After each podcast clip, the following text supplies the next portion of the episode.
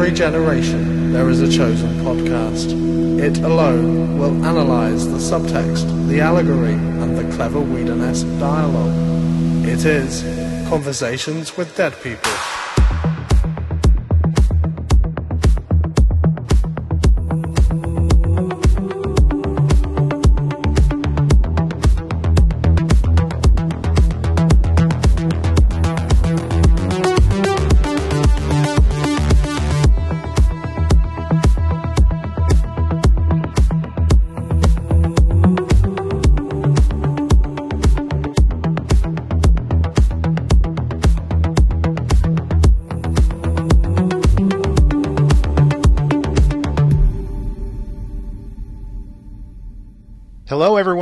Welcome to Conversations with Dead People, a post-mortem podcast on the works of Joss Whedon.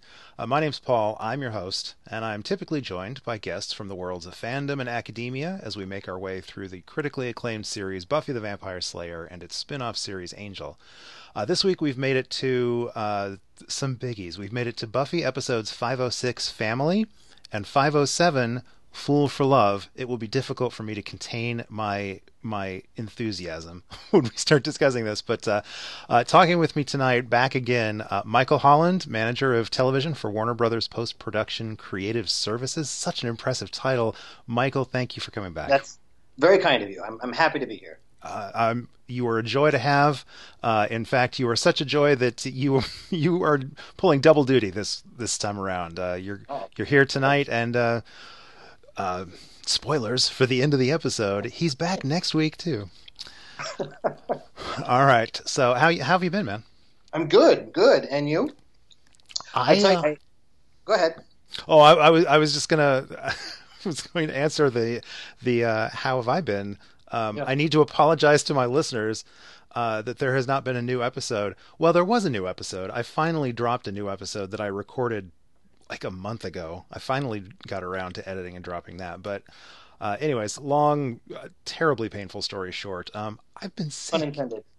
I've I've been sick. I have been sick. Yeah. Um, I've been struggling with health, and uh, that has put me off podcasting of any kind for at least a month. I have I've completely lost track of time. So um, I'm hopefully on the mend. I'm on all sorts of medication. I have new doctors. I've they've run all sorts of tests. Pretty ironic that uh, at some point for for, you know, for the episodes, you know, you're, you're paralleling Joyce here. Exactly, exactly. Uh, yeah, we'll, we'll, get to it. Uh, things don't look very uh, happy for Joyce in uh, the episodes that Michael and I will be talking about in this episode and the next one, but. Uh, you know, don't parallel too far. I know exactly. Fingers crossed. Fingers crossed. Um, so that's well, that's... real quick. Also, I do I do want to say uh, totally a, a, little bit unrelated, except for you. Okay. Uh, I did get around to um, the Gobbledygook Endgame um, episode, which I enjoyed immensely. So I just I wanted to say that aloud and uh, on air. Uh, well, thank you, thank you very much. I was going to. I was going to offer my condolences that you had listened to an episode of that podcast, but thank you for the kind words. And, and this is not a spoiler, but but um, it sounds like the the audience that you saw it with was the audience to beat. Uh, man, yeah, I don't know how many. I don't know what the crossover between this podcast and my regular gobbledygook is, but anyone listening to me now who had has never who did not listen to our Endgame discussion on gobbledygook, uh, I'll just tell you, I have never in my entire life in any other film ever had an audience like the one that I had for the the uh, early pre the early viewing of Endgame. it, w- it was intense. It was intense.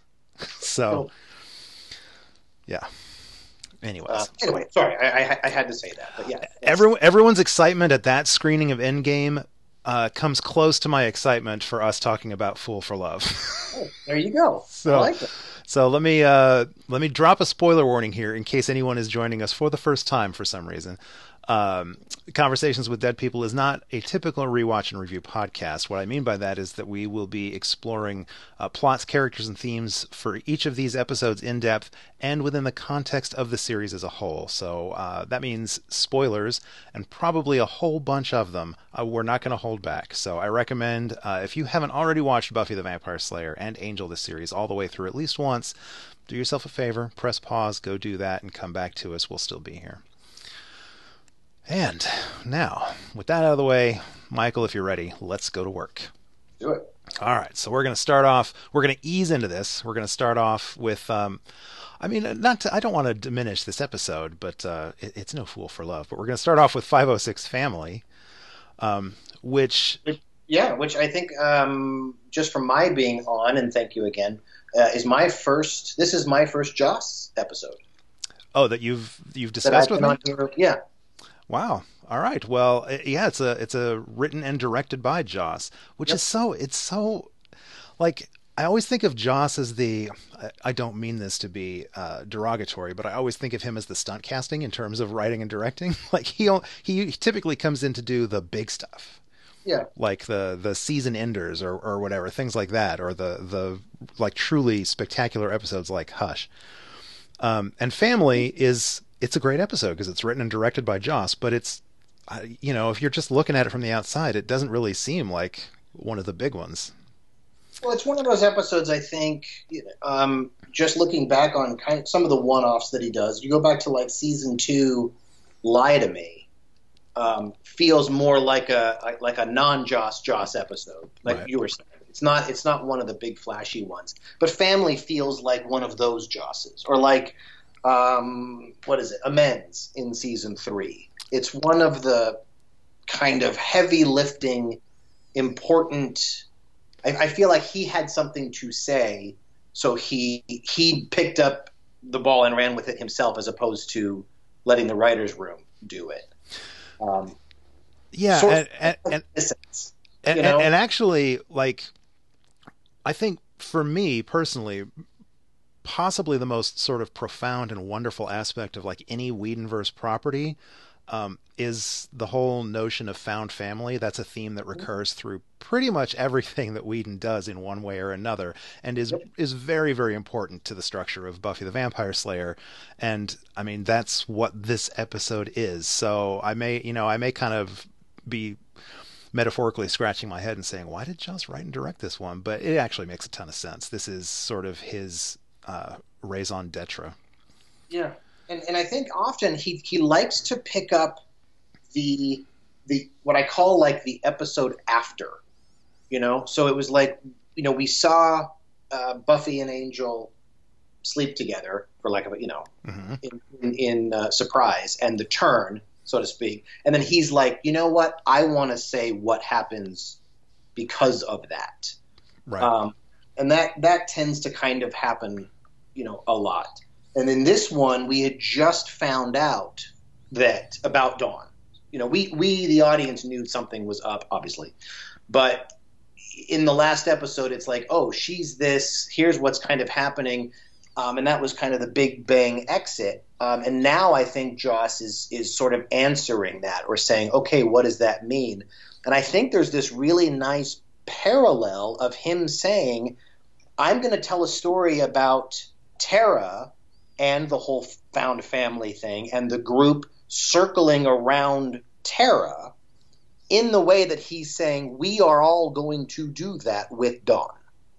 And yeah. it's and he's not he's not talking about Dawn per se, but someone else that we have had around for a long time and also need to circle around in this moment. And I, I think I didn't want to even go as far as to say subtext, but there is this you know, hey, we're all going to go through this with Dawn. I'm just going to tell the exact same story at this moment with Tara. And I think I think that's a really interesting to me it was look at him saying, "We just found out about Dawn. How are we all going to deal with this?" Oh, I'm going to use Tara as a metaphor, for lack of a better word.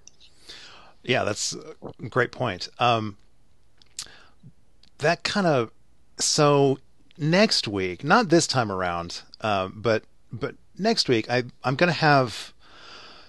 I'm going to talk about uh, some more significant examples of um, of characters who are kind of being blinded by their own issues, who are, are sort of distracted by the the stuff that they themselves are dealing with, and thus kind of unable to to see the the pain and the crises that others are going through. That that's a thing that um, I will have some stuff to say about in our next episode, uh, meaning the next episode of this podcast, not Fool for Love. Um, but this episode gives us the a much more like literal kind of lead in, a precursor to that metaphor, uh, because it actually features um, a, a, spell that causes people to like physically be unable to see the stuff that other other people are, are going through. Yeah, interesting point. Yeah. Um, anyways, uh, so I, I think I, I don't think uh, we've hidden the fact that we both like this episode. We're talking about uh, it being a Joss written and directed episode, but uh, let's get broad with it. Like, uh, well, how, how, do you feel? He opens. He opens in black, and he opens just with "Let me tell you a story." I loved that. Was such a that felt like a very Joss open. Uh, uh, yeah. Let me tell you a story, a voiceover. Uh, meanwhile, there's kind of a slow motion, dramatic shot of Miss Kitty Fantastico. Yeah, but he's you know, but he's saying, which I love. Yeah. Uh, but you know, he's saying, "Let me tell you a story," and it, this it almost sets this up as being a fable. Um, it's it it him doing that. I think says I'm going to remove us a little bit from the overall without totally doing it. But he's like, "Look, I'm going to tell you a story." Um, in in a way that allows him to do a one-off that doesn't feel like say the once more with feeling is a one-off or hush is a one-off uh, which I which I think both of those are kind of fables as well and I think that's what he likes that's what he likes about his one-offs mm-hmm. And, I, and I think he just says it right at the beginning of this one yeah um the surface metaphor kind of kind of the the the easily recognizable metaphor going on uh, in this. I, I, don't even know if it counts as a metaphor. It's pretty in your face. Um, uh, this episode is, on the surface at least, it's about misogyny and the way like uh, patriarchal familial systems dehumanize women. In this case, literally. Um, so obviously we need to talk about that, but I, I, think there's also a way that we could look at this as uh, being a metaphor about um, family and maybe even friends, considering how, how difficult it is for uh, Buffy and Xander in particular to come up with ideas for like a birthday present or whatever. Um, family and friends not really knowing how to accept or or kind of deal with uh, a friend that reveals themselves to be gay. Mm-hmm. So right. like like I think that was that was I think that was Joss very much saying this is how the audience feels about Tara at this moment. She was this she was this thing on the show for for a long time of just the new she was labeled the new character then she was labeled the the wicca. Then she was labeled willow's you know girlfriend. Then she was labeled the almost the new scooby. And i think joss says okay if we're all going to start there then i am going to like i say circle the wagons or wrap her up in a hug very specifically. And to your point like not really metaphorically and just right. say oh okay okay we can have those things. And i think that's what that conversation is is I, I, I like her. She's really nice. I just don't really know her. Right and that's how we were all feeling about her i think that's what i remember going into this episode x years ago for the first time i had i had forgotten i i forgot so much of the show i'd say this in every single episode but i had forgotten how long it takes uh, like this development um, to come about. I'd forgotten how long Tara was on the show before we reach this point, before she she gets sort of like like fully embraced and brought into the group. It did well, take it, a while. It does. It did. And, and somebody, and I, I wish I could give them proper credit, but somebody said, you know, and talk about the misogyny thing. You know, it was it was sort of very quick how or how quickly Oz was ex- accepted and Scoobyized. Yeah and and Tara, who we all liked. I mean, I mean Riley of all people had a much more um, you know, uh, you either loved or hated him almost right away. Tara was just sort of ambivalent. Everybody, I think, liked Tara. We just didn't have anything to go on. And he was, and Joss was like, okay, here's like the four or five labels that you think of her as.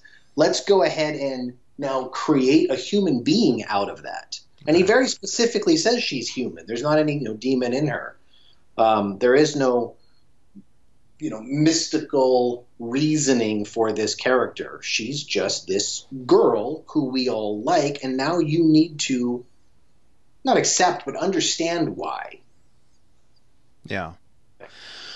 Um, it's interesting that uh, done really well. I'm I'm sorry, I just talked over you. Try again. no, and I think it's done really well. I think when you come out of this episode, you like her and you know why. Yeah.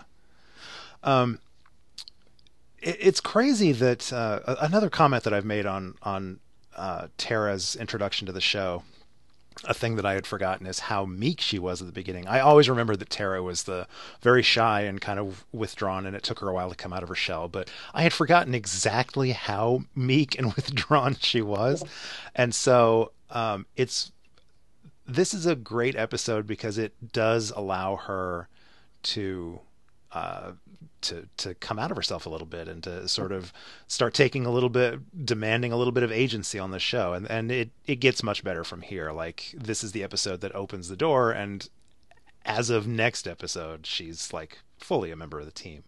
Yeah. um, which is it's about time. Um, yeah. Uh, I want to talk about the fact that uh, Tara does in the context of the series, in the larger context of the series, you and I, as fans who have seen the series from beginning to end before, mm-hmm. we know the larger context that Tara does a bad thing in this episode mm-hmm. by casting a spell on her friends, by using magic uh, for her own benefit. Now, I mean, this is the thing we've seen Willow do several times, but it's almost always been played uh, either for laughs or um, as just sort of a like a, a, a, a youthful mistake or whatever. Sure. Um, like this spell doesn't particularly carry any major emotional weight to it. it. It's the MacGuffin that allows the fight to happen or whatever. But um, it is an example because it's Tara and because of Tara's place in the series going forward and her role in Willow's arc, uh, the stuff that's coming up for Willow. I think it's significant that Tara cast the most powerful spell we see Tara cast up to this point is one that alters the perceptions and and uh, you know views of her friends, which yep. is a thing that does not go well pretty much any time it's ever done, but particularly going forward from here. So I just think it's it's great that um, Tara clearly learns a valuable lesson from this. Mm-hmm.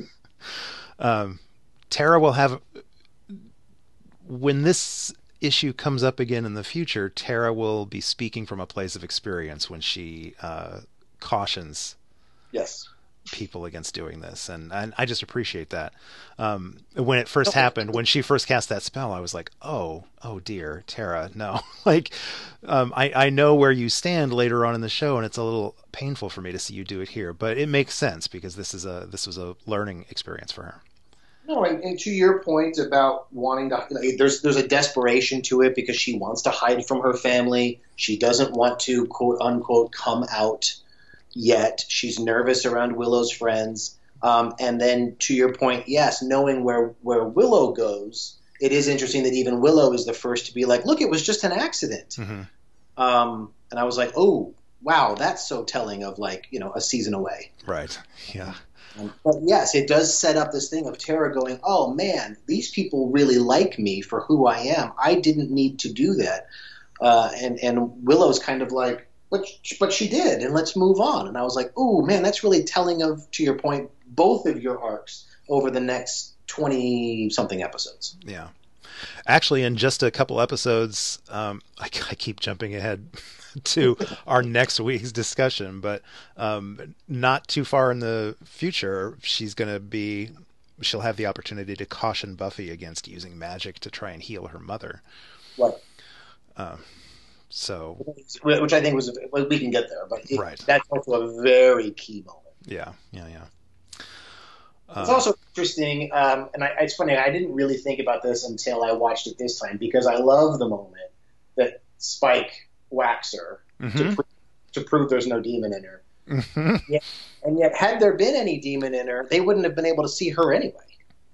Yeah, so I, I was I was say, kind of like, oops, whatever. I, yeah, I was gonna say that uh, her spell in this is uh, is potentially another example of kind of the fuzzy magical logic of the Buffyverse, where when when you really it works on the surface for the metaphor of the episode, but if you really start to like dig down into it and analyze, it doesn't make a whole lot of sense. Um, yeah, I mean, if she if she believed that doing that would conceal demons from their view, yeah, I don't know. There, there's you just have to question what she thought she was going to be getting out of that, and and uh, how she Yeah. thought it was working when she showed up and they could still see her.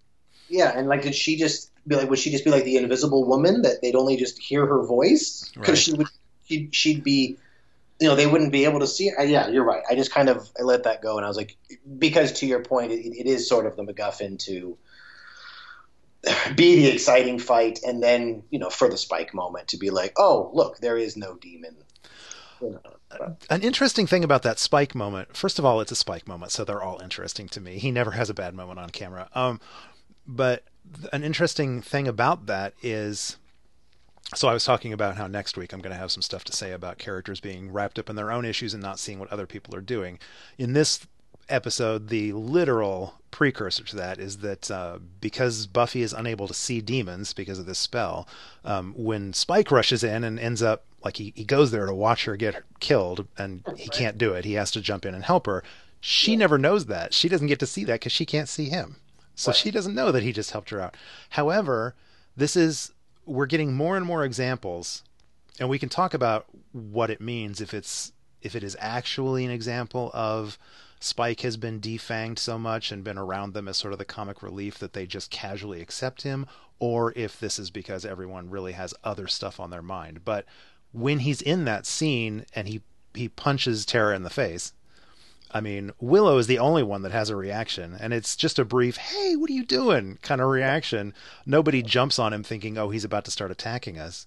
Um, and Buffy immediately recognizes the significance of what just happened, like what Yeah. Spike just did, and and and accepts it, like takes it as the proof it was. uh, You know, she accepts the help that Spike just offered up and doesn't seem to bat an eye. And that happens more and more, particularly in this little batch of episodes. And I think it's I think it's even right after the hit that he even says, "So you guys have this little thing going on where you make the women imagine that." That's after that realization hmm yeah, too, right? and, I, and you know, it is so misogynistic, but I love when Spike goes, "Oh, I like you." yeah, yeah. I mean, it's it's whenever, a, whenever Spike is lovably evil, Yes, yes. evil, I, I love him even more. yeah. Actually, right before that, before he does the punch thing, he's like, uh, you know, what was it? Xander says, uh, you know, you have you'll you'll have to go through through us to get to her or whatever, uh, you know, and He's like, um, "Not me." Spike's not me. I don't care what happens. Oh, so funny. Yeah. Uh, but as as we're about to find out in Fool for Love, so much of uh, Spike, so much of the the the big bad that we know of as Spike is an act that he's been putting on for a hundred years. But uh, anyways, before we get to that, what else do we? is there anything else in this episode we have to talk about? Well, um, I did want to, because again, this is going back to um, we just found out about Dawn. Oh yes, Um, I, I I just want to comment that I, I genuinely love the scene with Buffy and Giles when she has to talk about it and she tells him. hmm Um, because I love that she goes to Giles. yes, Uh, it really, she in this moment she doesn't even go to Willow. She doesn't go to you know. It's it's not a, it's not a friend moment. It's a Giles. I this is way bigger than all of us, and that I, I just love that there's that father figure moment with with Giles that she goes to him. Um, so then it's really interesting that in that moment there's the whole my dad bailed on us. Yeah, I was gonna I was gonna bring that up. Because because one of the great things, and I think it goes all the way back to is it Nightmares where he still comes to Sunnydale to like take her to the ice capades or whatever? Yeah, he still he still visits for her birthday and everything. I, I I wanted to comment on how they've they've really doubled down pretty quickly uh, on he's not just a like an absent father. It's not just a case of a divorced of divorced parents. All of a sudden, he is genuinely just a bad dad who is never around. Yeah, and I just I, that surprised me. Maybe more so this um, this this viewing. I, I didn't really remember that, and I, I watched it and I was like, whoa, whoa, he's been around, and and now all of a sudden he's just. I mean, actively not. I mean, decidedly not. And that just, I don't know, that stuck out to me that I actually made a note about. It. Yeah, I made a note too, and it's I think it's specifically because uh, it comes in what you just said the the the father daughter moment between her and Giles. Like there's yeah. Giles playing the father figure, and in yeah. that scene they immediately dismiss her real father in a yeah. way that I was like, wow, that seems like I don't know. In my mind, I remembered that she had a a, a bad father, uh, but on revisiting the series, I'm like, I mean, he's you know he's not the greatest dad in the world, but he's certainly not. not know, yeah, but apparently he is as of now. Yeah, it just it, just, it surprised me more this time around, I guess. Um, but then also, I, I, I also have to just you know, as a writer and as a as a love of, of the kind of writing that this show does, there's an incredible moment of deafness in that as well, where Buffy is just talking to Giles and she says, "I remember Dawn, you know, cried like you know for a week when he left." Mm-hmm. Um, and the kind of reaction that, that Giles gives her in that, where I just went, wow.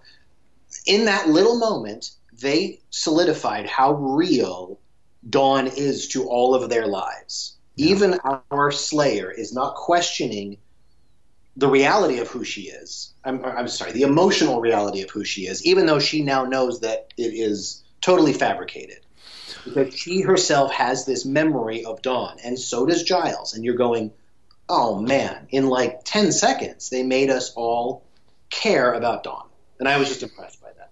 That was that was great. Uh, another thing that comes out of that scene is um, I, I, famously don't cut Buffy Summers a lot of slack. Like she's, I'm, I'm not. No, we always have to talk you back onto the Buffy ledge. I, I know, I know. I, am not uh, particularly her biggest fan, but uh, and I tend to give her grief for all of the the multiple multiple times across the series where we go through the whole I I'm not even supposed to be here today the whole um uh the whole clerks thing um of you know I was chosen I didn't get to choose or whatever um so I actually quite love the fact that in this scene uh between her and Giles she says they sent her to me Giles and ordinarily like in any other circumstance, that would be a cue for Buffy to say, you know, this wasn't my choice. I didn't ask for this. I don't. I didn't want to be the protector or the big sister or whatever. But what she actually says is, they sent her to me, Giles. I think I have to take care of her.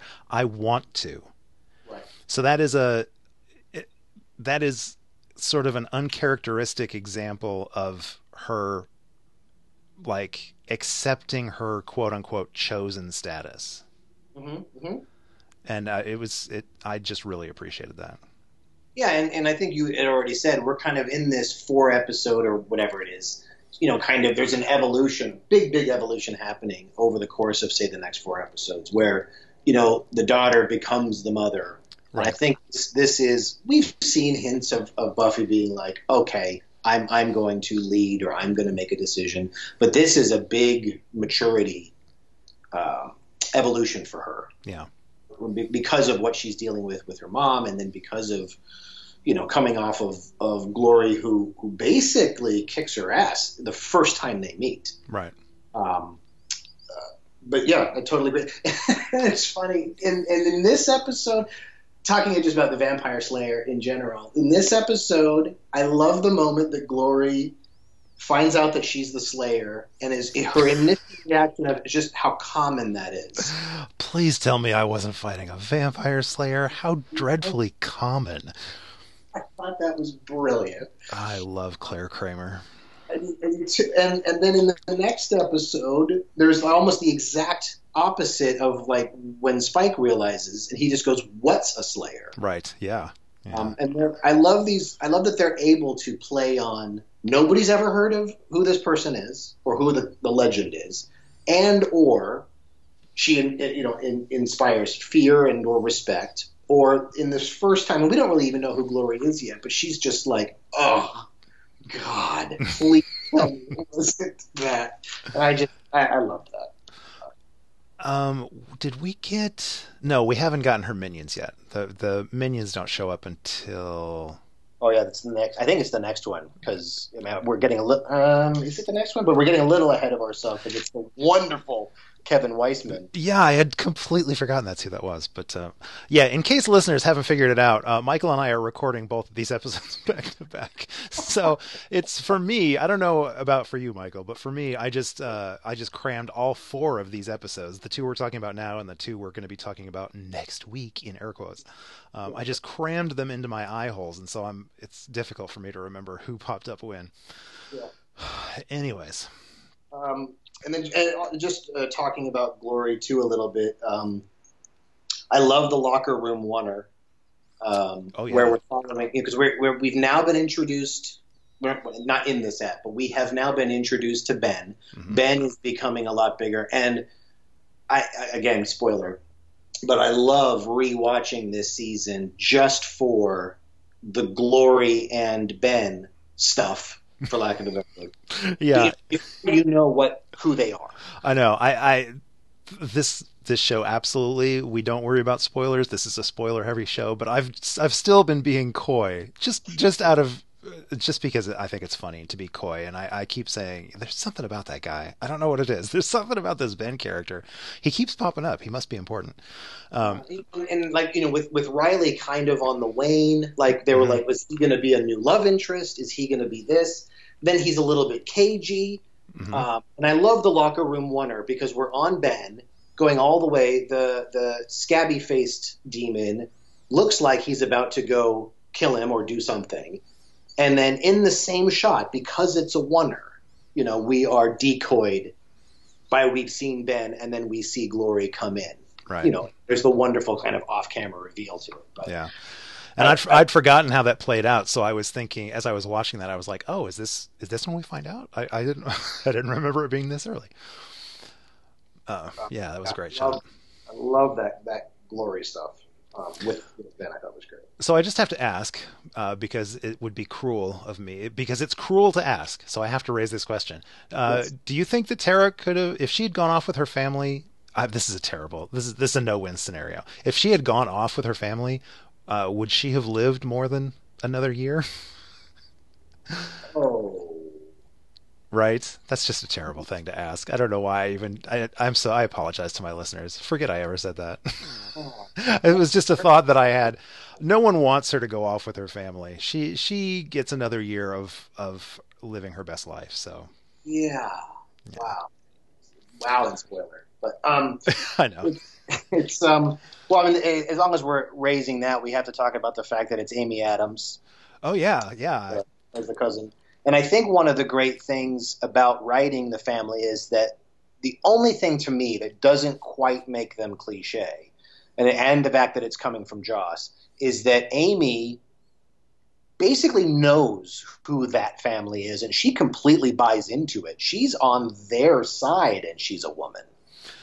Yeah. And that was that was creepier or that was weirder and darker and deserved a lot more maybe focus than the sort of you know a hole you know dad and brother you know or any of the men i was like wow there are you know and i think that happens a lot in a in a in a dangerous society that there are women who support it or believe it or mm-hmm. buy into it or whatever and i love it she's like you bitch. Yeah and you selfish bitch yeah. she's just and and then at the end when uh when um Anya's like, uh, excuse me, what kind of demon is she? Because there's yeah. there's different kinds. First of all, I really need to we need to put a flag in the fact that Anya finally comes out and says something on Buffy the Vampire Slayer about you know some demons are are evil and there are some demons that have been considered useful members of society. Thank you, Anya, Xander, for pointing that out. Xander smiles at her. Oh, yeah, yeah. Um, but um, in that moment, you see uh, Amy's character, uh, what was it, cousin cousin Beth. Um, you you watch her because you're wondering, is this when she figures out, like, is this her? Are the wheels turning and she's figuring out they've been lying to us this whole time? We're not actually demons. So, and I don't know. You can't really tell. Like you said, you read it as if she's kind of in on, she's in on it and she supports it. Um, I I think that's a valid read. I don't know how I read it. I don't know if she was putting it together there at the very end and just decided not to that it wouldn't change anything for her or or what. Yeah.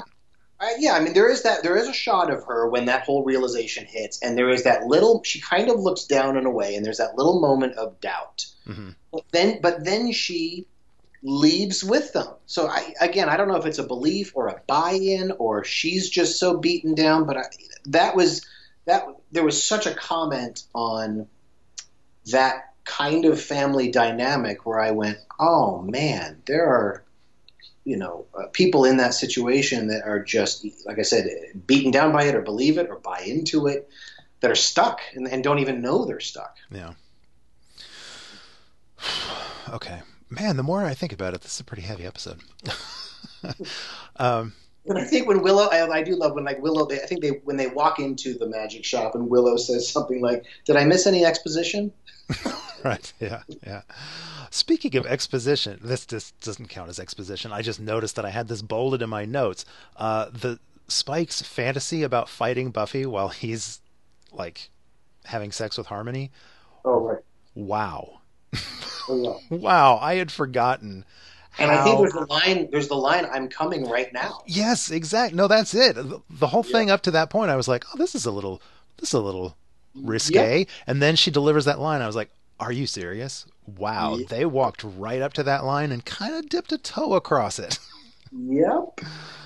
Oh my goodness! And then, and then even in even in we're jumping ahead a little bit. Even in Fool for Love, um, when he when he when he bests uh, the Boxer Slayer, hmm talking about it being an aphrodisiac and the blood's all over his finger, and Drusilla takes it off his finger. The ass sucks on his finger. I was like, "Wow." This is this is WB. I mean, know. This is UPN yet. I mean, and I was like, wow, you got away with that. Yeah. Um. All right. Well, I, I, I really, I don't want to just dismiss uh, family, but I, I'm You can't chomping. wait. I'm chomping at the bit. We we need to get into Fool for Love. So, uh, yeah, written by Doug Petrie, directed by Nick Marck, um, and wow. I mean, I will. I'm gonna let. So this is a crossover. I pro- I promised listeners that I was gonna. Uh, because I've made the some say foolhardy decision to go all the way through Buffy before I do Angel, um, this is where it starts to get a little diff- a little difficult. There have been some crossover episodes before, uh, but really they they weren't that big a deal. This is a pretty significant crossover where it might almost be worth uh, having us having rewatched uh, Angel 207 Darla, which is the crossover. I didn't. I resisted, and I'm I'm people you can you can email me all of your your complaints. Uh, I apologize, but um, we're not going to discuss Darla in detail. We may reference it a little bit. I don't know, but I, I do. I, I intentionally did not watch it as well, just Okay. to not. I mean, I do vaguely remember it. I mean, I and I remember, you know, you you see Darla get um, uh, turned.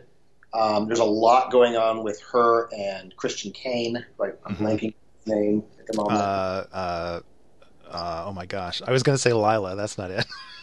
yeah, he's the other one. Um, but there's there's that. Um, you're getting into Angel's obsession with her, and it's very interesting that it is quite a Darla episode. Um, you know, as opposed to like another Spike episode or a Drusilla. It's not really a Buffy thing. It's very Angel and, if I remember it right, very Angel Darla specific. Yeah. Um, and I think we don't even realize, you know, in the scene here where Drusilla says, "Oh, I smell fear," and she's kind of looking over Angel's shoulder. hmm I think it's in it's only in the Angel half, if you will, that we know that Angel is good again at or has a soul again at that point, and he's putting on because there's like a baby or something crying in the alley. Right at that point. So for Something for for listeners who have who are just now who haven't seen that uh, uh, again, spoilers, but yeah. So what these two cro- what these crossovers do is we see a lot of the same events but from different perspectives. So this is told from mostly Spike. It's from Spike's point of view, uh, and it focuses mostly on him and Dru. Uh, and then the Darla, the the Angel episode focuses on a lot of the same events but from Angel and uh, Darla's perspective. Uh, and so we find out in that episode that the scene uh, in the Boxer Rebellion, at that point, we don't know it watching Buffy, but at that point, Angel Angelus has had his soul returned to him, so that's actually Angel pretending to be evil. Uh, so when he looked all uh, jealous or, or you know intimidated by the fact that Spike had just killed a Slayer, that was actually because he was really upset because he's good now. right. Yeah, yeah. And, he, and he, he only gets out congratulations. Right. Which which in in in when these aired, they aired right in a row. Yeah, so this they, felt like a movie. It was amazing. Right. Yeah. So this is uh, when I made the decision to focus on Buffy all the way through before getting to Angel. This was the stumbling block. This is when I was like, hmm, should I do that? I don't know. But, anyways, mistakes were made. People will pay. um, I, I just just as an uh, an aside, I do want to say that we're like eighty something, 85 episodes into into Buffy at this point, and you know a season and seven episodes or whatever into Angel. And that's a lot of material. Right. Um, my my initial reaction, my very first thought after this was I was like, wow, 85 episodes into Buffy, that you could have an episode this powerful and still world building continues to impress me. Yeah. Um, so in uh, in her book Bite Me, the unofficial guide to Buffy the Vampire Slayer, uh, fan favorite, friend of the show, Nikki Stafford, uh, she refers to Spike as quote the most soulful, soulless character in the Buffyverse unquote, which I think is a fantastic way of describing him. Yep. Um, this is the episode I I'm pretty sure this is the episode that solidified my just my passionate love for Spike beyond just the sort of you know he's funny and snarky and cool and everything. It's always great when he's on screen. Uh, the sort of veneer love that we'd all had for him up to this point. This is when I was like, oh, oh, I'm I'm in the Spike story for the long haul now, guys. Yeah. Um, because we get to see the the sort of origin of Spike, the core of Spike, the whole wounded, fragile human William is that's that's a that's a thing that's a character that's a moment that's a that's a story that I I connect with very strongly. And I spent years after this I continue to spend I've spent all the years after this uh, initially aired um, I'll say debating, but probably arguing with lots of different people uh, about sort of the true nature of the character. Um, I, I've had very strong feelings about what I personally believe that the writers seemed, at least at times, to be kind of promising us in terms of the character arc that that we could look forward to uh, for the character of Spike, um, and how, again, my personal, not so humble opinion, uh, how I think that they perhaps did him a disservice or two through much of the rest of the series based on what I think the character arc could have and maybe should have been. I, I totally agree. I, my, my, I don't mind you, you know, defending him at all because I agree with everything you just said. Okay. My, my, my very next line would be, you know, how do you feel about, you know, the quote unquote that scene in season six? In season, um, oh, that was season six. I was about to say, you mean season seven, but no, you're you're right. Uh, you're talking about seeing red, right? Yeah. Um, I because that, that, just turns it I, for me. I mean, you know, that's that's the only reason I'm still Team Angel. You know, okay, um, okay, that's they, that's interesting. I I that's one of the things I'm building up to uh, in this podcast uh, is to see how I feel about it on this rewatch and and having sort of analyzed all the episodes up to then with my various guests because um, at the time I'm s-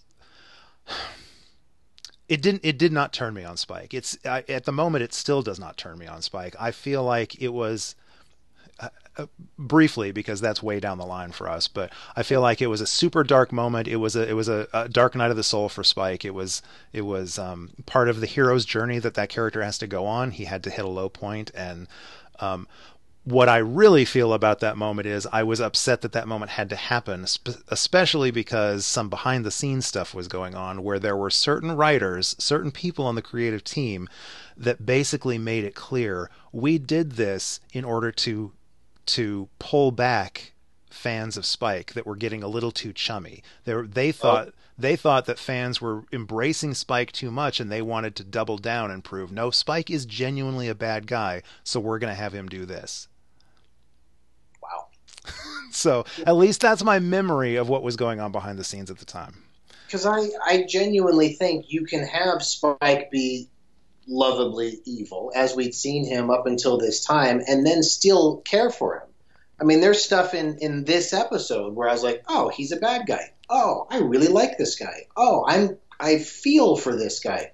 Oh yeah, no, he's really evil. Mm-hmm. And that's that's fine. That's where I like I said, I totally agree with you defending him and and and look, I love this episode, so let's you know, I'm not knocking it. Um, but I, I feel like there is stuff that happens that detracts from where he was. And then just now, now I'm going to be silly, but uh, the the one moment that I feel like we always missed was the actual railroad spike. We hear about it, and yet it never comes up. And I was like, really? We're never. I was like, oh, a flashback or oh, a moment. We're going to actually see something about the railroad spike, and it's it's always just kind of mentioned or written off or joked about or something. And I went, oh, we never get that. well. Uh, okay, so him the bloody I think is funny. The bloody awful poetry is. I was like, okay, that's kind of funny, and that obviously carries with him, and it hurts him Right. And it feels like a funny line, but it's really not. He's hurting. Um, but then I was like, oh, the railroad spike. I was like, we never get to see that. I know. Okay, so I think there's a couple ways to read that. Um, it so I think the implication of this episode is uh, because that the the revelation that we get in the flashback to uh, 1880, um, when Spike was still just William the Bloody Awful Poet so adorable and precious. I love him and want to cuddle him and protect him so much. um, when we get the the line where uh, the the woman at the party is like, uh, "Did you hear? They call him William the Bloody for his bloody awful poetry," and uh, the other guy is like, the other guy gives the line, um, "I believe it. I would." I would rather have a railroad spike driven into my skull than have to listen to another bad poem from him or whatever. So and and and William clearly hears both of those comments, and so the implication is that um, that that he took the name Spike from that. That he decided, oh, if that's what you you know, if that's what you believe, then that will be you know, I will embrace that or whatever. Um, you're right. We never get to see him, to my memory at least. We never get to see him actually pick up a railroad spike and ever use it. But you could imagine that I do. That I off screen, he's I like, I love the image so much. He took I, he took the name Spike because of, he took the name Spike because that guy said that, but then he does actually go on and use railroad spikes at some point. I, I agree, because I think it goes back all the way to season two, where Giles even says, "Oh, he used to, you know, uh, torture his victims with railroad spikes." Right. Right. Yeah. Uh, but uh, yeah, I mean, but there, you know, there's the moment, uh, and there's always I think there's a there's a fun debate that is Kali. Is it Rocha? Kali Rocha, yeah. Rocha is is Cecily and Halfrek the same person? Let's see. I I didn't think that they were. I thought I thought this was just a kind of a, a fan fiction debate that had raged through the fandom for all of these years. Um, but apparently, the comic book uh, Spike Old I don't remember the name of it. Spike Old Wounds or something like that. I don't. Um, there there was a Spike spin-off comic that came out that apparently showed and again, I have feelings about all of the comics, old and new. Um, so we could debate if this is canon or not. Uh, but in that comic, they said that the uh, Cecily that we see in this actually is Halfrek. That she already was Halfrek. Oh, she already is, and that's why she's a little bit. That's why she. Yeah, that's why she does that. Apparently, yeah. I don't know. I, I, didn't read that comic, so I don't know how that played out, and I don't know if that's ever been debunked or if that's accepted as canon. But I did, I did find that in my research. So, because I do love the moment, and it's obviously setting up the book bookend. But I do love the moment when he says, "I know I'm a bad poet, but I'm a good man." hmm And in that moment, I think everybody's on his side. I am. Yeah. I mean, I, I don't think he deserves the "you're beneath me" there at all. It's it's really cruel to I think this genuinely good guy, despite you know kind of where we see the relationship with the mother, you know, ending up, you know. yeah. But he's I, I'm like he- here is this really good guy, and I don't think he deserves that at all. It almost to me he does deserve it when Buffy says it to him. Now, see, I that's a complete, completely fair read, and I feel like I think most people probably are on your side with that. Um, and I'm not going to push back too hard, but I have kind of never forgiven Buffy for using that "You are beneath me" line. That is just so like I am so head over heels in love with William slash Spike that when she said that, I was like, "Oh, you are dead to me, Buffy! How dare you?" And um, I believe that the writer, I, I don't know, I don't know who over the years has said this, but I'm almost positive that Joss and or some of the writers have said that um, Spike kind of got the arc that he did. Like Spike became the character he became because James Marsters played him. I'm, I may be paraphrasing a quote here, but played him with more heart than was written. So, like, they Yeah. wrote the character of Spike, you know, as, as funny or cool or whatever. And I'm thinking specifically of the scene, like after Buffy says that, when she said, Mhm. when she throws the money at him and walk and says, "You're beneath me," and walks away. And James Marster sobs. He has Spike, not William. He has Spike uh, who's we've seen be vicious and evil and all that, he sobs like, and, and for just a moment, you're like, oh man, this this is this is not funny. Like, Yeah. like No, this isn't cool. It's true. oh, I, I, I, I love Spike. I just I wish they had not gone where they did. I also I also I'm not really a big fan of their love story. You know, I don't know, but I think you had to evolve Spike into even something more than just being like you say the sort of cool, Right. funny guy. Right. Yeah, the uh, I suspect on this rewatch of Buffy over the course of this podcast, I suspect I still describe myself as a Spuffy fan. I I still I'm one of those people that ships Spike and Buffy more than Angel and Buffy.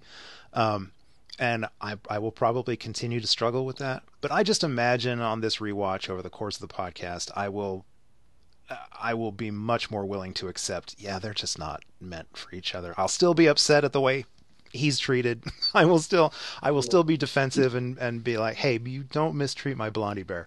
But um, I, I think I'll be a little more mature about it than I was perhaps back then, and I'll be like, he, they are so they are so wrong for each other. Yeah. But to your credit, you know that they do book. I mean, that almost feels like the end of the episode. You were, you know, you're you're expecting that, you know, you're beneath me bookend to be the end because it's kind of the end of the story. And then there is a, a very good, funny, dramatic act after that. hmm Um, um, and in fact, there- there's there, we actually go to we go to South America and and meet the whatever demon The that chaos demon. all the way back to season three, Yeah. where he mentions like you know Dru- uh, Drusilla being off. Uh, It's is that uh, Lover's Walk? I think it's Lover's Walk. Yeah, when he when she's Oh. left him and he says, "I caught her making out with a chaos demon. Why would she hurt me like that?"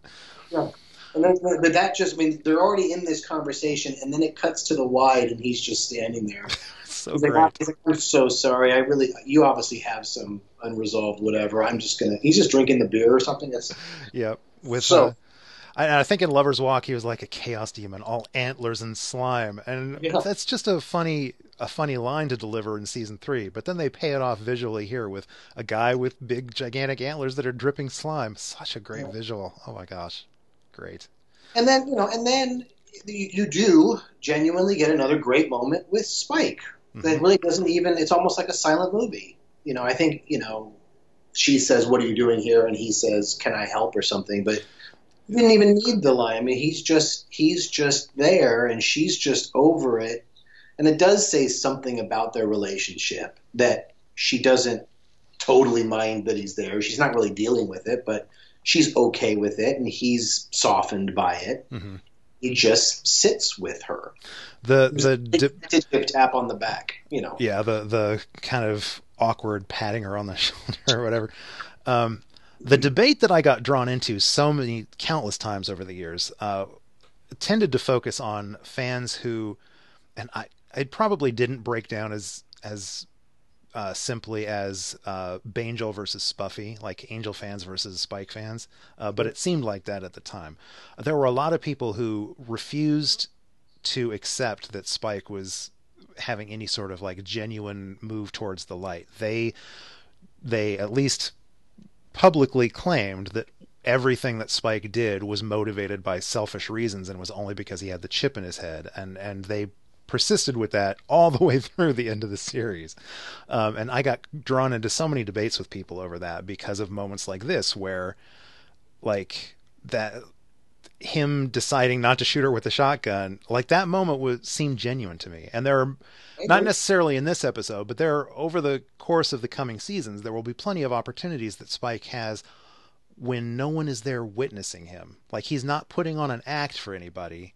Uh, right. but he is still demonstrating genuine like he's trying to genuinely be a good person and it you know there are moments like that where it's why would he be doing it in that situation like he's not getting anything out of it there but right. yeah and, and i don't even think it's i mean to your point i don't even think it's a it's a conscious decision of oh i want to be a good person right. i want to be better than i am right. it is innately it is genuinely who he is so my read on the character of Spike from this moment on, and I, I actually feel like I'd felt like this before. I wish I had a clearer memory of what when I felt things and how I went along, but yeah. I feel like Fool for Love hit me as strongly as it did because I was kind of already here. Like I I already kind of felt this way about Spike and suspected, and I'm sure it's because of what Joss or whoever said that James Marsters play James Marsters played him with more heart than was written. Um, so I suspected that there was this core of of you know fragility or whatever of a wounded young man buried in this Spike character. Uh, and then when Fool for Love uh, revealed the truth of it, uh, it was like a lightning bolt from heaven. And uh, so my read on Spike is that um, obviously he's been playing this role for a hundred years, so so a lot of it has he's manifested it as yes, yeah. Uh, so he's manifested it as uh, as reality, but by and large, like for the most part, the character of Spike is just that. It is a character. The real person is William. He's that wounded poet, and we we I think this is proven by the end of Angel the series, which we'll get there, but um, he he has always been William, and he creates this persona of Spike to protect himself and over a hundred years of protecting himself with the character, the persona of Spike, Spike kind of becomes who he is. But still, deep down inside, he is still William. Yes, I do agree with that. Yeah. Um, I mean, all the way to the end of at least Buffy, because you're right, he comes back Angel.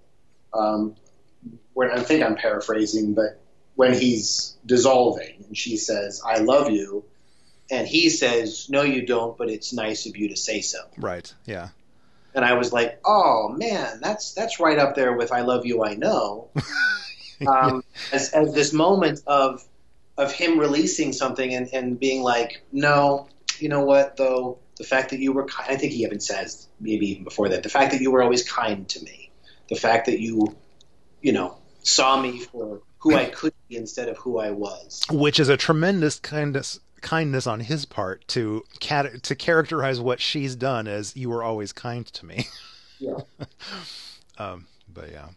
Um, so I absolutely we do not we do not and will not stop talking about Spike, but there are other characters involved here that we should probably discuss. Uh, not least of all, not least of all Buffy. So the whole the whole uh, fulcrum of this episode is that Buffy is um, Buffy meets a vampire that has that almost has one good day. Yes. Um, and, and so, it's one of the rare times we see Buffy injured. Yeah, and it was pretty gruesome. Like she's been injured a lot on the show, but like not not like that. We don't typically see. Have we seen any of the main characters other than Cordelia and the Rebar like ever get impaled?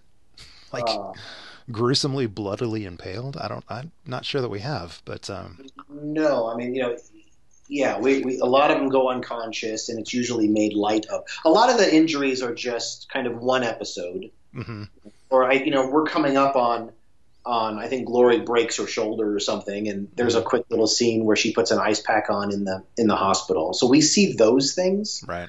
um, you know, and certainly. Um, Almost, almost a mirrored kind of image is is when Buffy stabs uh, Faith, and then she's she's put into the coma. Oh, why did I not? Why did I not think of that? As much as I love the character of Faith, why did it not occur to me that oh, that's just like when she stabbed Faith? Yeah. I mean, so it, it happens, but it's it is rare when I say, "Oh, Buffy gets injured," yes, they all get injured. But I mean, Right. this was this is this means something. Yeah, Um, and and it part of the reason it means something is that it's not um, like much to Riley's surprise when he's when he's asking her, all right, so how many were there? Was it super vamp, right? And she's like, no, no, it was just a just one regular vamp. Yeah. Um, You know, and it humanizes her because I love the moment after it when she says, "I've been training harder and better," and and rich. You know, you know, she really is focusing on being the Slayer and trying to lead and trying to balance the whole thing and being more mature. And she's like, "I just I slipped up, or I don't I don't understand why." Mhm. And then you get that brilliant moment. It's one of my favorite Giles moments when she's like, "How come the you know there's there's no record of the Watcher talking about this?" You know, and he says because it would be too painful. right.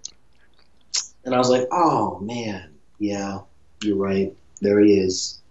Uh, I mean, Anthony Head is always fantastic, but yeah, especially in the moments where he gets to demonstrate like his his fatherly concern for Buffy, and he was really uncomfortable with that whole conversation because he's trying to be supportive and and not let her see how scared he is, but he's terrified because his his surrogate daughter just got hurt. yeah, seriously hurt. But um, yeah, and so Spike, almost from the beginning, Spike has always been one of those sort of pseudo oracular. That's not the right word. He's not an oracle, but like he's one of the insightful characters that um, can often see th- truths that the other characters either won't see or deny or whatever. And so he's, you know, he points out to her the whole thing about you know all you could kill a hundred of us, you can kill a thousand, a thousand, a thousand thousand of us, um, and we'll just keep coming. All we need is just for one of us to get one good day.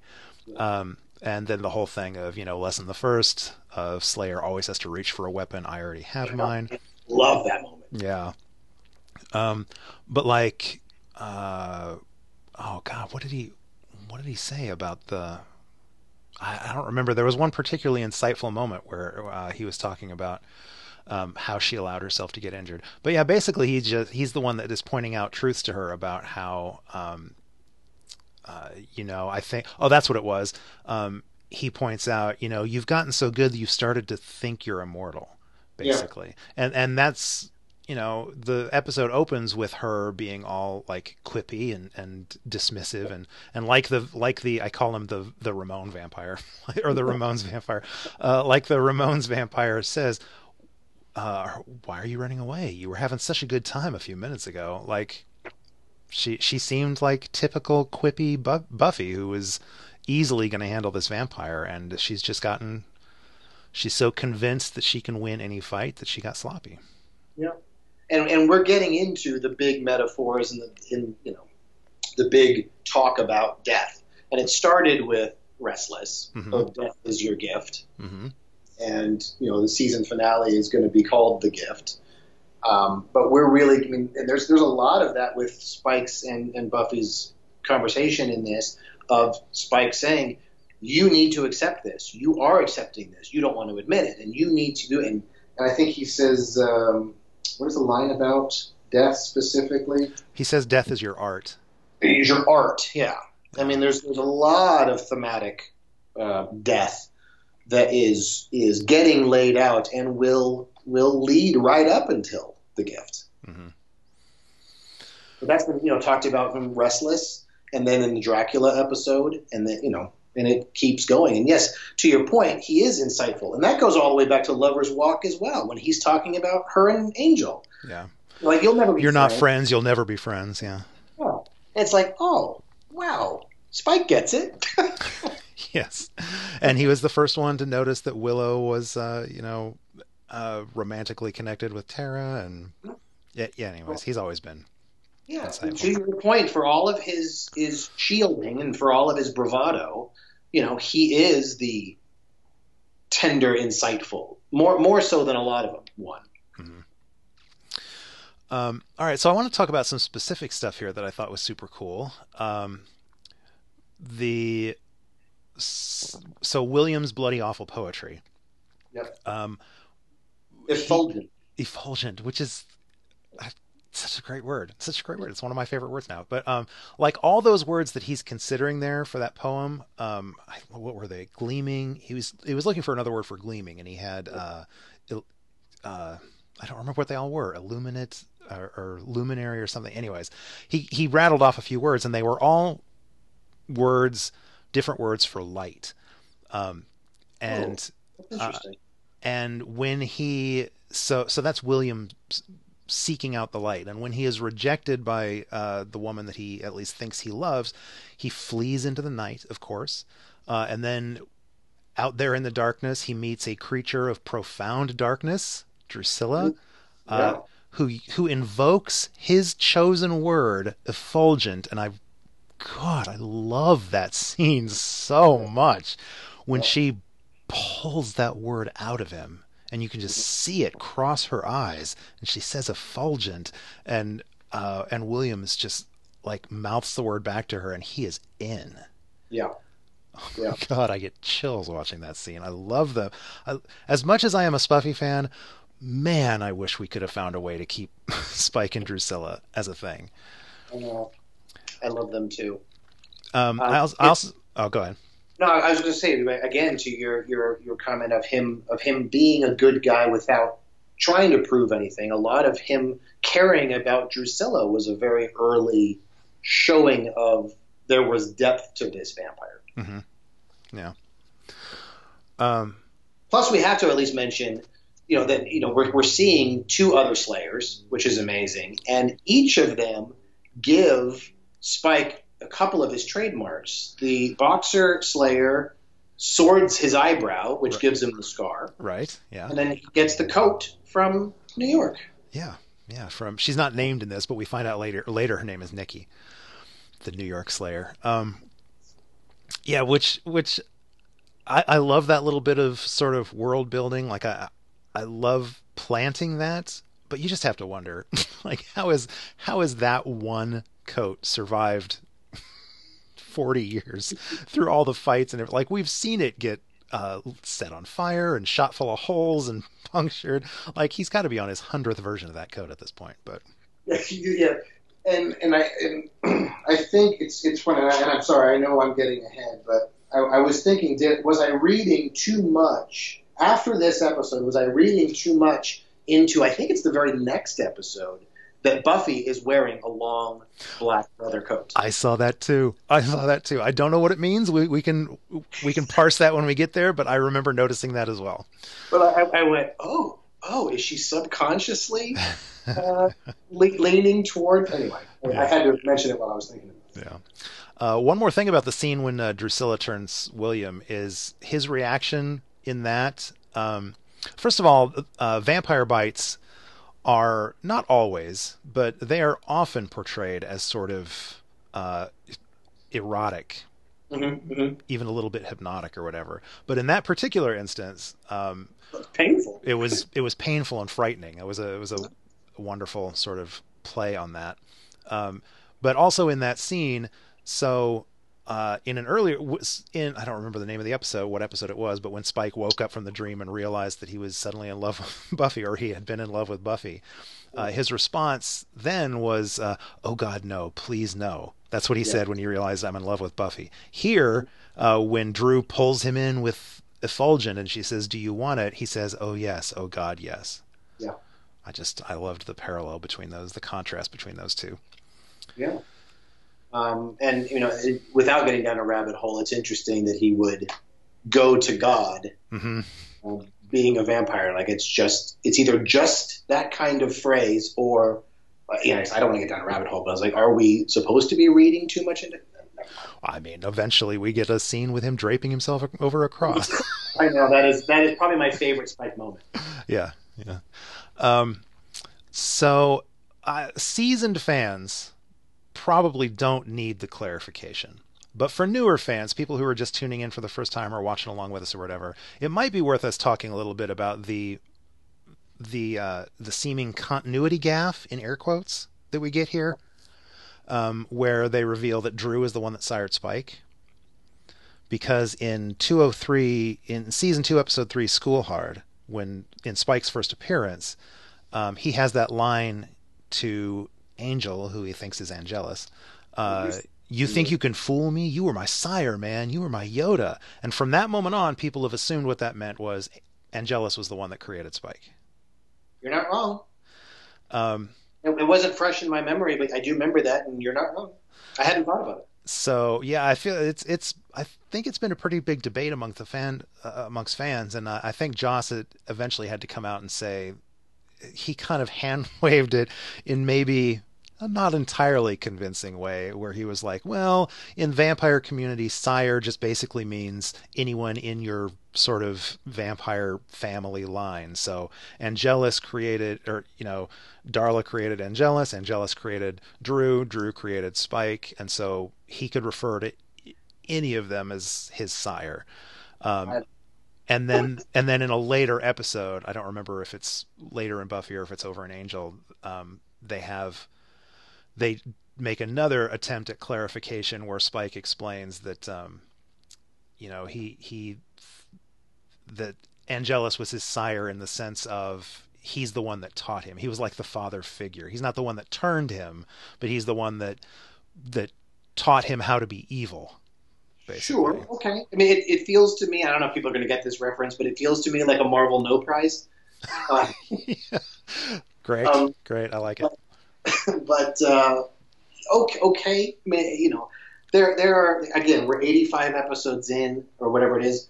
Um, I think people, especially with an episode that's this good and continues to world build like it does, I think we just give them a little bit of leniency as to, well, you know, you know, right. because I was thinking, just thinking about the Darla, you know, co episode, how how sort of lucky it was that way back in season whatever it is one I think that it is Angel that kills Darla. Yes, very not, casually, very casually. yeah, um, but I, I, thought, wow, I think they were all pretty excited about that by the time they got to this point that mm-hmm. they could use that. You know, and that happens, and I and I'm fine with that. As good as the writing con- is continually on this show, I'll let them let I'll let go of a sire line. yeah, going yeah. back to your point, even you know, back in like School Hard or season two, um, you know, to your point earlier, Spike wasn't even supposed to be ra- around, but more than a couple episodes or something then. Yeah, I think he was. I think they brought him on for three episodes and then just decided to keep him. And they were going to do something more with the kid, the Anointed One. Yes, um, but his voice changed. Yeah, and it was just like, oh man, Spike and Drusilla are way more interesting. So why not kill the kid and keep them around?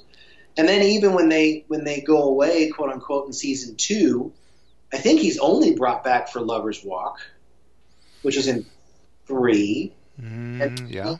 There's the there's the ring that makes him immortal, and that's in four. And then he's kind of back after that, but he's gone for like fifteen episodes.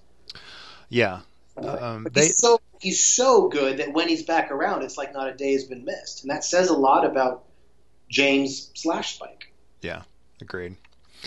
Um, so you we we need to talk about the two Slayers because sure. like th- this is a this is a fact that we've known about Spikes from the very beginning that he uh, it throughout the years he met and killed two Slayers previously. That was meant to set up how dangerous he was.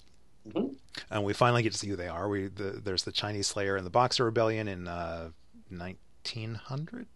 I think that was it, 1900. Um, my my lack of history knowledge is showing. Uh, and then the New York Slayer in 1977. But um, the one thing I want to mention is one of the things Spike. I, I don't think it was only Spike, but certainly one thing that Spike brought to the show was was an awareness of and he even says it in this. He, I think it in Fool for Love, he even points out the fact that the reason she's lasted so long. Yes, it's during the fantastic scene as he's pulling the jacket, the coat off of the dead uh, New York Slayer, um, and he's talking to camera. I love, oh, I love that scene that he's breaking the fourth wall, talking out of the memory, the flashback into the present. Uh, but he talks about the reason you've made it so long is that uh, you know you've got ties that bind you to this world, family, a father figure, a, a sister, or whatever. And he's said that several times that what makes this Slayer unique is that she has she's not alone. She has friends and family. Um, I, but I think it's interesting now. Spike doesn't know either of these facts at this point because the Chinese Slayer uh, asks him to uh, apologize to her mother, but she's speaking in Mandarin, and he's like, "Sorry, love, I don't speak Chinese." So he doesn't know that she had a mother, right. and none of us find out until much later in the series that Nikki, Yeah, uh, Nikki has a has a son. So I just think it's interesting that the only two Slayers that Spike has killed both had ostensibly both had family and ties to this world that did not protect them. yeah. I don't know if I have a deeper thought there. I just wanted to bring that up No, as a it's a very good point, and, and I don't know. We can get down like a rabbit hole on this, but is it because Boxer Slayer never, maybe her mother never even knew that she was a Slayer? So it's a comment, and the same thing with you know um, I can't think of his name, but Principal Little Boy Robin. Robin. He he's way too young to have had that impact, you know, on or to, for that have to have been as much of an impact as say Buffy, who is inviting in Right. um, the family and friends, if that makes sense. Obviously, Nikki is trying to protect her son. Boxer's mother may never have even known about her. Yeah, yeah, I hadn't thought of that. I don't know if we I, I don't think in the show we ever learn anything more about the the Boxer Rebellion Slayer. Um, maybe in the comics or tie-ins, I have no idea. But I know in season seven we get a little bit, a little bit more about uh, Nikki, just because Robin becomes a character. But Mhm. uh, yeah, I don't remember all the details, and it didn't occur to me that maybe the the Chinese Slayer, her mother, wasn't even in on the secret. Yeah, I, I don't know, but I, I think it's it's again uh, it's that it's that comment on chosen family. It's the fact that Buffy, in a sense, embraces the people around her. Isn't just fighting for them, but they are involved in her life. That does set her apart. Yeah, that's a good point. Very good point. Uh, man, what what else I, do we? I, I do my I do have one more note here. I think where it's, Okay. it's uh, I love the exchange. You think we're dancing? That's all we've ever done. I love his delivery of it too. That's all we've ever done. That's great. That's a great Yeah. line. Um, I wanted to point out that Riley uh, kills the the Joey Ramone vampire or whatever with yeah. with the uh, the Rey versus Praetorian Guard and Arya versus the Night King move. Oh Did you notice that? Do I either of not. those references mean anything to you? First of all, no, okay. Rey versus Praetorian Guard. That's from uh, uh, the Force, not the Force Awakens. Um, oh, Last Jedi. the Last Jedi. Uh, and spoilers for uh, the final season of Game of Thrones. Game of Thrones. Yeah, I mean, yeah. Uh, Is it? Will this be a spoiler for you? No, for me, no. I mean, I, I, I did not watch the series. Oh, okay. Um, All right. Feel free to. Well, anyways, wh- what I'm referring to is the scene where your our, our hero is fighting someone with a sharp implement or whatever, and uh, gets them to drop it so that you so that he can reach down and catch it out of the air and plunge it into them. Like that's how Oh. Rey killed one of the Praetorian guards in uh, the Last Jedi, and that's how Arya gets the drop on the Night King in Game of Thrones. So. And Riley just gets to use it on a, a one-off Joey Ramone wannabe vampire, but whatever. It was still a cool scene. I like it. Um, it, it is it is a little bit telling of his character that you know he could have easily thrown in the, Right. with Renee, but he goes in to quote unquote best the vampire that hurt Buffy, Yes. and then, and then he throws the grenade. And you know, parallel a little bit is just you know a little bit of that death wish already. Right. um, that, yeah. would, that would go in. But I think it's it's the machismo part of it is like I'm going to at least take out the one guy, and then I'll drop the grenade and bolt. Yeah. But, yeah. Okay. Well, I, is, is everybody that knows me is yells at me constantly for not seeing it, but it is still on my to do. Despite I've said don't worry about spoilers because I'm just going to watch it for the for the sake of it being. Oh, Game of Game of Thrones, you mean? Yeah. Yeah. Well, I I would uh, I'd be interested to know how you feel about it. I mean, it's a it's a big investment, but Yeah. it's a great show. I know a lot of people are upset with it, but I I I loved it. Let's go. You were you were okay with the last season? The la- the last season had problems. There is absolutely no denying it, and there are certain things that happen in the last season that I am ultimately not happy with. But as a whole, I'm certainly not as upset with the final season as most people seemed to be. And uh, on the whole, I I was satisfied with the series. I do not regret regret watching the series. So It's good. I mean, everybody. I mean, not everybody. A lot of people know of my immense problems with Buffy season six, and despite that, it has never, you know, tarnished a rewatch. Um, and, and I still look forward to moments in it. Although Hell's Bells infuri- continues to infuriate me. Mhm. great, great deal. But it doesn't hurt season seven for me either. I just kind of go, okay, let's move past. We can move past Double Meat Palace and Hell's Bells altogether. But but and then I go, okay, there's stuff in season six that had to happen. It's interesting because season six feels a lot to me like Age of Ultron did, uh huh. where I go, wow, there's a lot of good. I have problems with it, but there's a lot of important stuff in it. It's almost like the the movie or the season that had to happen to get us to that other island or to that new place. Agreed. Um, so I, I, think in rewatching them, I'm I'm kinder to them than when I first saw both of those. That's a, that is a. I agree. That's a great comparison and very appropriate since uh, it's Joss Whedon Yeah, exactly. on both. I mean.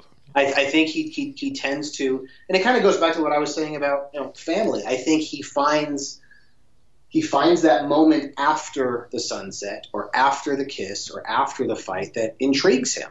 Mhm. So he's done Avengers, and he's like, I want to find out what happens next.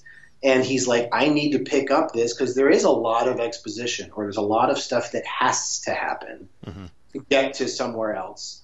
So you know he tries to go through it. Now, I, I don't know if that was really his plan on on season six, or as as we all think, you know, he was much more just invested in Firefly at that point, Yeah. Yeah. which is fair because God, I love that show. Oh man. So I, I I'll take this opportunity. I, I will take this opportunity to say it wasn't the initial plan, and I kind of curse myself every single day that I've taken on this uh, this Buffy podcast project because I struggle to to produce it more than I expected to.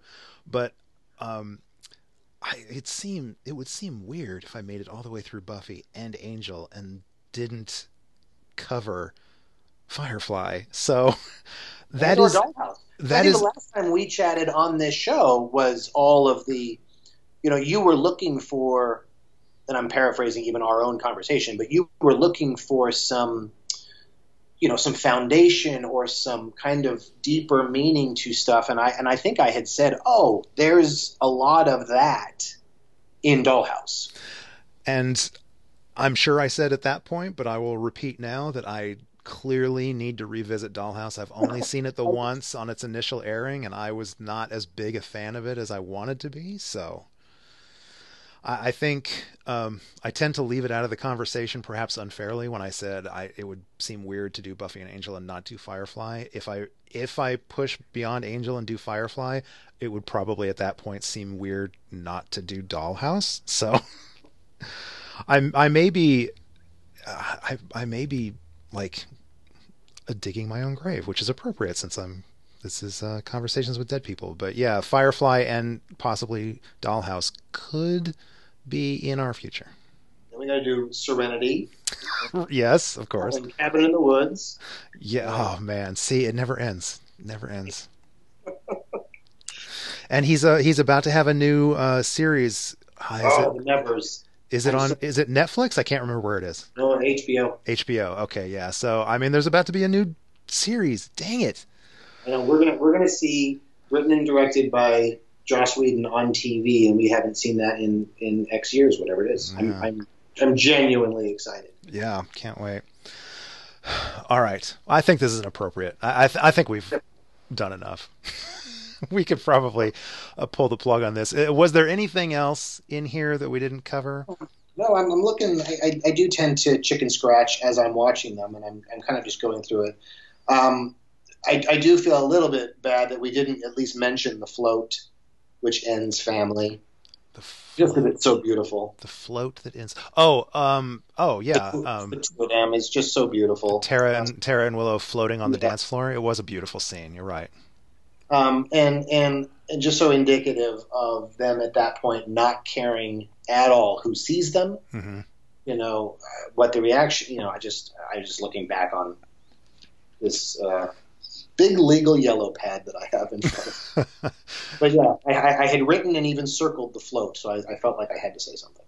I, I am embarrassed we didn't mention it, so thank you for bringing that up. That was a beautiful scene. Um, uh, this is the uh, "Fool for Love" is the episode that gives us the great. There's so Drew is so fantastic. I, I wish I wish we had Drew more than we than we did. I think we only get her maybe one more time in Buffy. Um, it would have to be a is it a, a, flashback? Oh well, you know she does come up quite a bit in Angel. Yeah, no, she she we get her a lot in Angel, uh, but I think in Buffy the series we only I I might be mistaken. I'm pretty sure we only get one more episode with her. It's later this season actually. Um, that I, I, I might be wrong about that, but at any rate, I just wish we had gotten more of Drew. Uh, but this is the episode that gives us the great line: "The King of Cups expects a picnic, but this is not his birthday." And the and the, and the look that Darla gives him. yes. Okay, dear. uh, oh, Spike, look at the wonderful mess you've made. That's a slayer you've done in. Naughty, wicked Spike. Oh, man, I love those two. Yeah. Uh, all right. Uh, anything else? Any other great lines or anything that we missed? Um, um, yes, there are, and, and, we're just not hitting them all. I know. Quickly, I'm the very spirit of vexation. yes well, and, the, and the butler or the or the he's just like he's standing there with the hors d'oeuvres and he just kind of walks off. Yeah, yeah, yeah. oh, what can I tell you, baby? I've always been bad. Been bad, yeah. Mm. Oh, great cut. Yeah. Great cut. This could go on forever. All right. Uh, well, Michael, thank you again. Oh, my pleasure as always. Um, and uh, as always, I, I, give my guests an opportunity, if they choose to take it, to uh, out themselves to the public. If there's any way that uh, our listeners can find you online, or if you have any projects you want to mention. Oh um, no! Um, I mean, I, I, have my humble little blog, and you know, I'm, I'm on social media. please feel free to hit me up and, and tell me what I should have or should not have said. Um, I, again, I when when you were kind enough to bring me on to do these, I genuinely just love talking about um, movies and comic books and TV shows, especially Joss Whedon. Yeah. Um, so I, I, appreciate and welcome uh, more conversations. So have at it. Well, how can people find you on social media? I'm on Facebook. I'm on Twitter. Um, it, it's easiest to kind of look for Holland Imaginarium.